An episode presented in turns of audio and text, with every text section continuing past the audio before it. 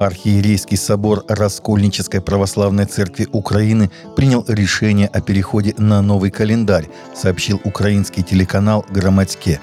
ПЦУ переходит на новый календарь. Теперь Рождество будет праздноваться 25 декабря. Епископы на Архиерейском соборе практически единогласно поддержали переход. Против выступил лишь один епископ и еще один воздержался, говорится в публикации – Соответственно, сдвинутся и другие праздники. Например, Покров Богородицы будет праздноваться 1 октября вместо 14, а крещение 6 января, а не 19. Однако Пасхи, Троицы и связанных с ними праздников это не касается. Речь идет о переходе на новоюлианский календарь, который используют многие православные церкви, в том числе Константинопольская, Румынская, Болгарская или Элладская – до 2800 года он будет совпадать с Григорианским, и в соответствии с ним Рождество приходится на 25 декабря.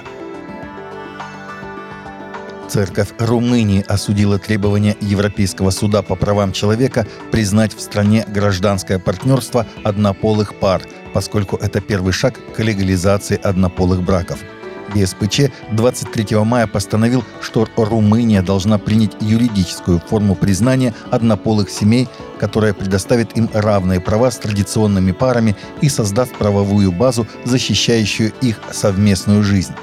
Румынский патриархат, как и другие православные церкви, постоянно осуждает продвижение идеи гражданского партнерства. Гражданское партнерство легализует сожительство и снимает ответственность с лиц, образующих пару – с нравственной точки зрения гражданское партнерство – это суррогат брака и деструктивный элемент духовно-нравственного порядка в обществе, сообщается на сайте румынского патриархата. В Южном Судане усилились нападения на церковные здания после того, как в прошлом месяце начались бои между суданскими военными.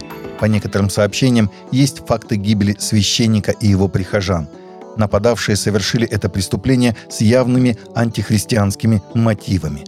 Рано утром 14 мая неизвестные боевики напали на коптскую православную церковь Маргирис Святого Георгия в районе Массалима в Амдурмане, сообщило египетское новостное издание «Ватани».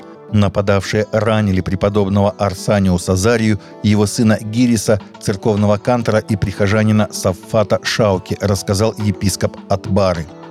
Боевики ранили пятерых присутствующих очередью, назвав их неверными и посоветовав им принять ислам. Сейчас все пятеро раненых получили стационарное лечение и выздоровели. Евангелист Франклин Грэм предупредил христианские новостные медиаорганизации о надвигающейся буре, которая должна обрушиться на церкви и служение в Соединенных Штатах – Грэм, который является президентом Евангелийской ассоциации Билли Грэма и главой Самаритянс Пьюрс, выступил с программной речью в понедельник вечером на Национальном съезде религиозных вещателей в Орландо, Флорида. Мир так быстро деградировал. Мы не можем быть обмануты и нас нельзя обмануть. Нам нужно подготовиться, заявил евангелист – Грэм сказал, что верующие в Соединенных Штатах живут в культуре отмены, которая хочет уничтожить христианские организации, добавив, что мы не можем отступить, а потому не надо извиняться за Евангелие, просто провозглашайте его, просто проповедуйте его. Они хотят, чтобы мы закрыли свои рты, они не хотят слышать о нас. Но если вы не собираетесь проповедовать Евангелие, вам не о чем беспокоиться, добавил Грэм. Компания Meta выложила в открытый доступ модель искусственного интеллекта Massively Multilingual Speech, которая распознает разговорную речь на 4000 языках и воспроизводит ее, то есть преобразует текст в речь более чем на 1100 языках. Для обучения модели разработчики использовали Библию и Новый Завет, так как эта книга переведена на самое большое количество языков, сообщает engadget.com. В компании рассказали, что на основе Библии создали два датсета. В рамках проекта ММС был создан набор данных о прочтении Нового Завета более чем на 1100 языках, что обеспечило в среднем 32 часа данных на каждый язык. Изучая немаркированные записи различных других книг Библии, количество доступных языков было увеличено до более чем 4000 компании признали, что содержание аудиозаписей, которым обучали ИИ, является религиозным.